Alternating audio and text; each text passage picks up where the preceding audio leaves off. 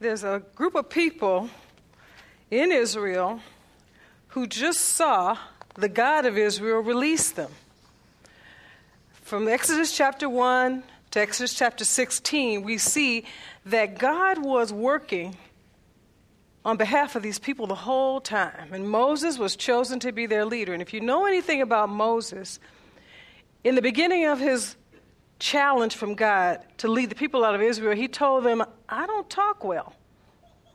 Which I can say about myself right now. I don't talk well. But God is going to give us what he wants us to hear today. So I'm going to pray for myself and for you. Father, let the words of my mouth and the meditations of my heart be acceptable in thy sight, O Lord, my strength and my redeemer. Help me ever always to speak your truth. And Lord, help us to be hearers of the word and not doers only. So you can imagine Moses had, I mean, they had seen everything. Can you imagine this? Seeing is believing for most people. And in Moses' service to the Lord, these people saw miracles. Remember, if you're like me, as soon as I read this, all I could hear was dun, dun, dun, dun. And then I saw Charlton Heston. and, and then I saw Pharaoh, who was Yul Brynner.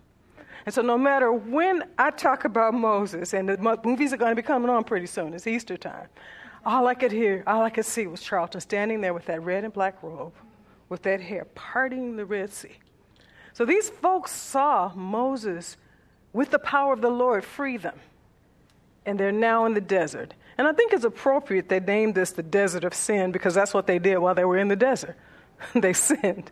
They got right, they asked forgiveness, they and you'll see in a few minutes they're going to do a golden calf. I mean, these guys just could not appreciate what had been done for them. But Moses, okay, Lord, if you tell me this is what I'm going to do, this is what I'm going to do. And they quarreled with him, and they demanded that he give them water to drink. And as I thought about this passage and the passage in John chapter 4, I thought, you know what? There are two kind of thirsts going on here. But there's one source of water for the thirst. And so the Israelites complained and they complained and they didn't know what else to do because, you know, they were ready to kill him. We're thirsty. You're not giving us what we need. Now, mind you, in chapter 16, if you read that, if you read before and after, you see that God had been providing something called the what is it for them to eat. It was manna from heaven. And they ate it and they were filled.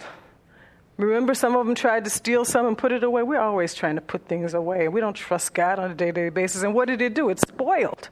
But God told them, no, just trust me because every day I'm going to feed you. Every day I'm going to give you what you need.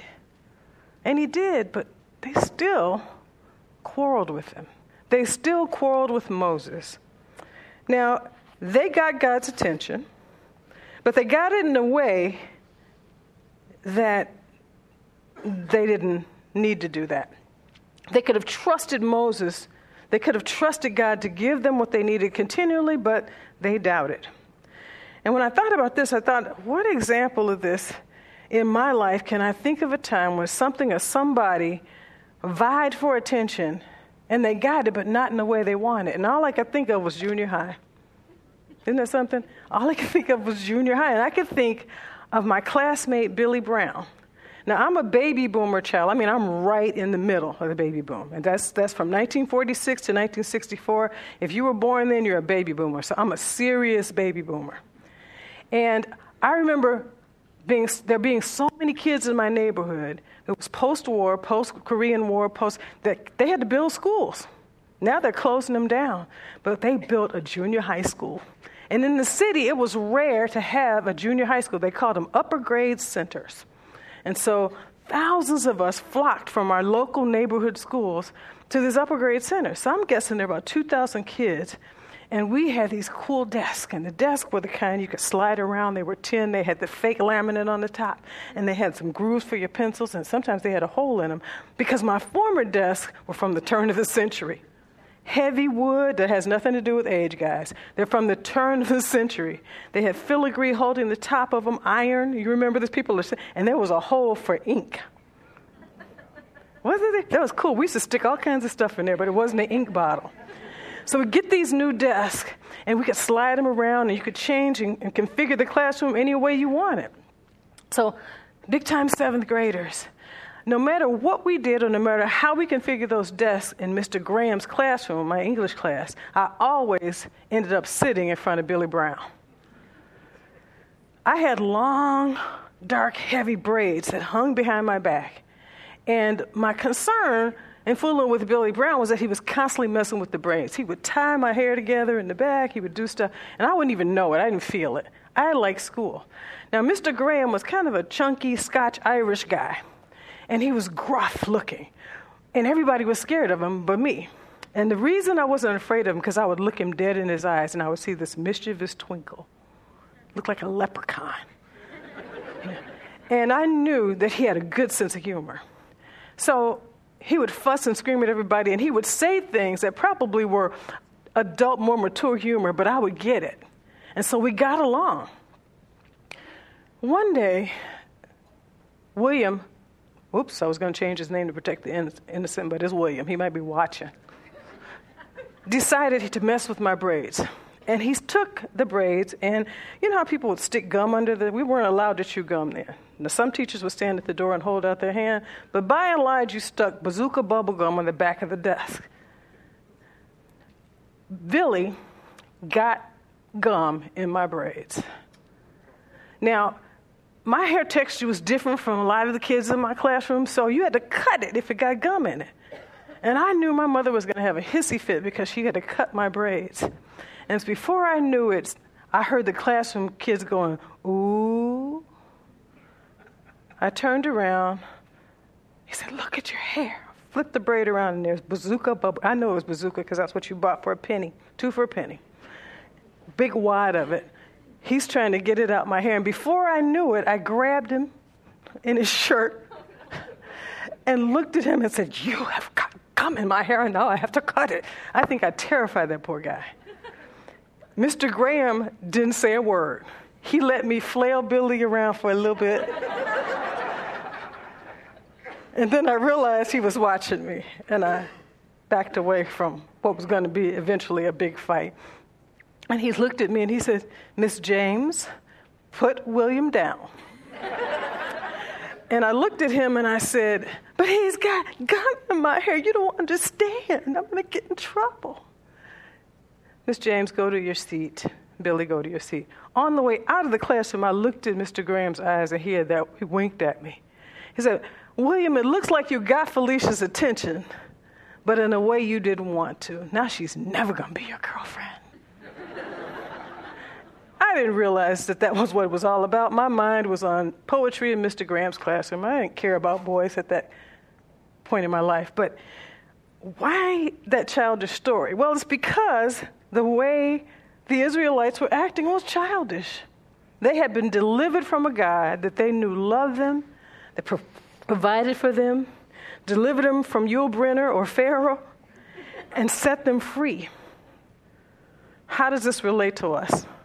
Well, in this season of Lent, we know that we've been delivered. I don't know about you. I know that God has saved me from a life of sin. He saved me from myself. He saved me from an eventual going to hell because a son died for me on the cross. And yet, I'm like the Israelites in most cases. I'm complaining. I act as though God has never done a thing for me. I get mad at the drop of the hat. I don't do devotions, I don't do Bible studies. And I'm saying this because I'm saying I don't. I mean, all of us are like this. And if you ever find yourself where God has blessed you one minute and the next minute you've turned around and acted as if He's never done anything for you, people leave us. We become angry with God. But we act like never, God never did anything for us because He gave that person to us. He gave that person to us for a time, either to build into our lives or for us to build into their lives and for them to love on us. And then we turn around and quarrel with God.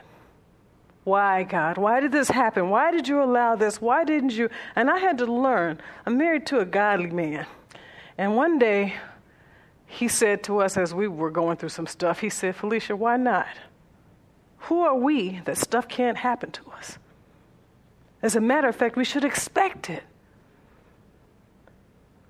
Well, the Israelites didn't feel that way, and God granted them they want to. They got his attention all right. but not in a way that was good for them. We skip a couple centuries. We go about 400 years, maybe between the New Testament and Old Testament, and here's another person who thirsts, but she doesn't know it. She's a Samaritan woman, and a Samaritan woman, if you know anything about Samaria, was a place that Jews went around because it was people that they called half breeds. They were people that were mixed race. They weren't acceptable, they weren't pure. And so people went around the city to avoid them, but Jesus said, and it says before that, I need to go to Samaria. And so he made it his business to make a beeline for Samaria. I'm wondering, they said the disciples went out probably to get lunch or something, but they probably didn't want to be there either. and they went and got something to eat, but he made a beeline for that well. And it was noon.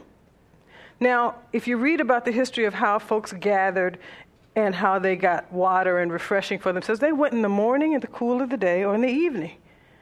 And so all the people that she would have had contact with, who were Jewish folks, were gone. Matter of fact, it was pretty much racism. And so he came and he waited and he said, I'm thirsty. And she shows up and she's drawing water at the hottest time of the day. And I'd like to use my sanctified imagination and deduce that she's curious and she looks at him and says, Why is he talking to me? Nobody talks to me. That's the reason I come at this time of day because no one speaks to me. But this man is talking to me. Now, she had a lifestyle, and part of the other reason was not just because she was Samaritan, but she had a lifestyle that probably everybody in the town knew about. She lived with a man currently. I think she'd had five other husbands. Somebody says, huh? Yeah, it's true. She had five other husbands. Some of us are trying to stick with the one we got, but she's got five. She's had five. And the woman states the obvious to Jesus as he asks her for something to drink. You know, in case you are not aware, I'm Jewish. I'm not Jewish. You're Jewish and I'm a Samaritan. Are you really asking me for water? Jesus responds in a way that only he could. He says, If you knew who I was and the gift to the world that I, I'm God, you know, is giving to everyone, you'd be asking me for a drink of water. Basically, he's saying, Because I can really satisfy your deepest desire and your deepest thirst. She responded practically and slightly puzzled, Sir, you don't have anything to get water with. And she's thinking, you can't scoop it because the well is deep. Where can you get, where can I get this living water? How were you able to get water in a different way than Jacob could when he was at the well? After all, he built the well. And Jesus begins to tell her about herself. Now, I don't know about you, there are only a few people in my life who really have permission to tell me about myself. And they know more things about me than I want any human being to know, and that I would pay them not to tell. But they love me anyway. They see the deepest, the inner flaws that are in me. They see me when I'm not being completely honest. They see me when I'm shirking the truth. They see me when I'm doing things that don't please God and don't please me or them either. Jesus saw this in this woman. And God knows if she knew he could see it, it probably would have been a whole different response. But she was curious.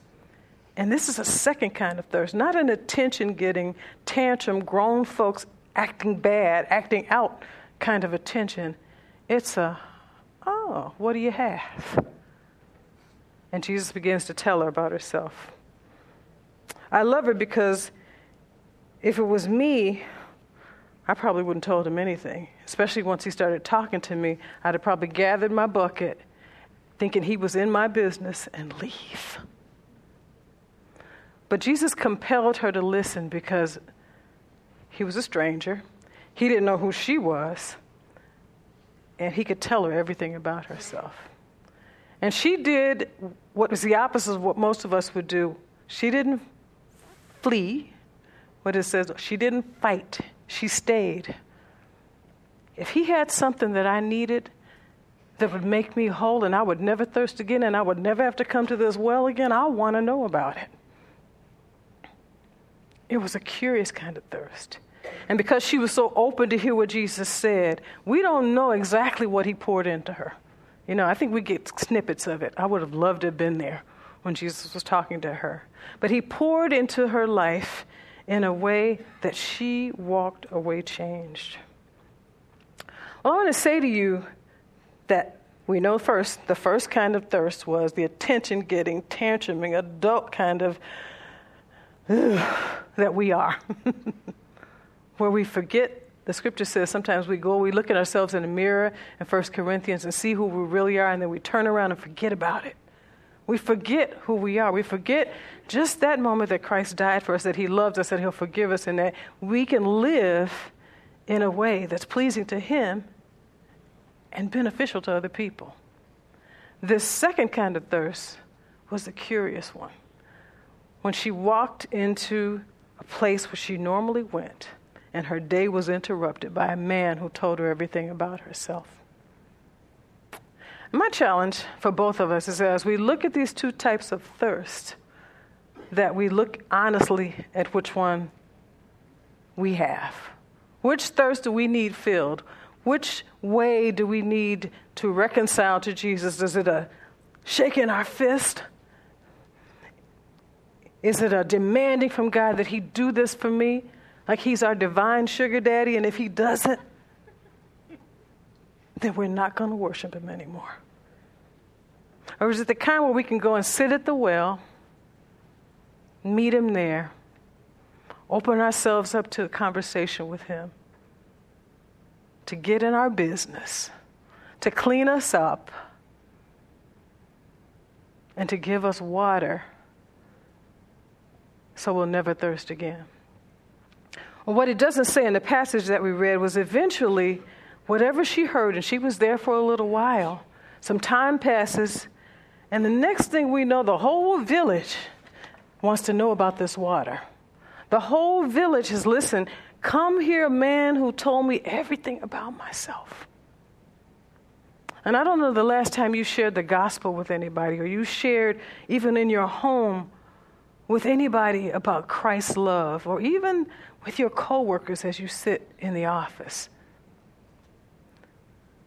But we should be saying to them, I'm changed. Can you see a little bit? Come hear about a man who can tell you everything about yourself. And anybody who's been through any kind of therapy or any kind of counseling or any kind of thing knows that once it's off your chest who you really are and you take off the mask, there was an old um, poem that we, some of us learned in high school in African American history that said, I wear the mask that hides and grins. And when you take off that mask and you drink from the cup of the eternal living water, it's able to quench your thirst so that you never, never, never thirst again. Do you have to take another drink? Yeah, daily. Do you have to take another filling up? Yeah, when we confess our sins, He is faithful and just to cleanse us and forgive us from all unrighteousness. But I'm telling you, that water that she got where she never thirsted again is a possibility for us. It's a believing who Jesus Christ is. It's a knowing who He is as your Savior, knowing that He can clean you up, that He can make you better, that He can cause you to deny the temptation to be grumbling and angry and tantruming to get his attention. Because he's you got it. You got it the day you trusted him as savior. And really you had it before that because he loves you i'm here to say to you as we end that guys god is not holding our sins against us as we're in this Lenten season. And I remember sharing the gospel sometimes and going somewhere, and again, my husband would say, Don't forget to tell them God's not holding their sins against us. And I'm saying the same thing to you. We can deny grumbling, we can deny all those other things, but we can sit at the well, be filled with water, so that we never thirst again.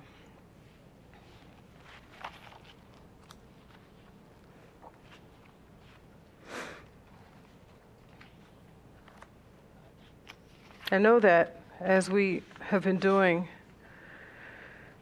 throughout the week, we're going to have our band come up and share a message, but I want to pray for us real quick, and I'm going to pray for us again after this is over. Lord, thank you that you have provided living water. You are living water. You are He who fills us. So that we don't have to tantrum to get your attention. We have it already because we belong to you. Help us to deny ourselves, deny our anger, and trust you.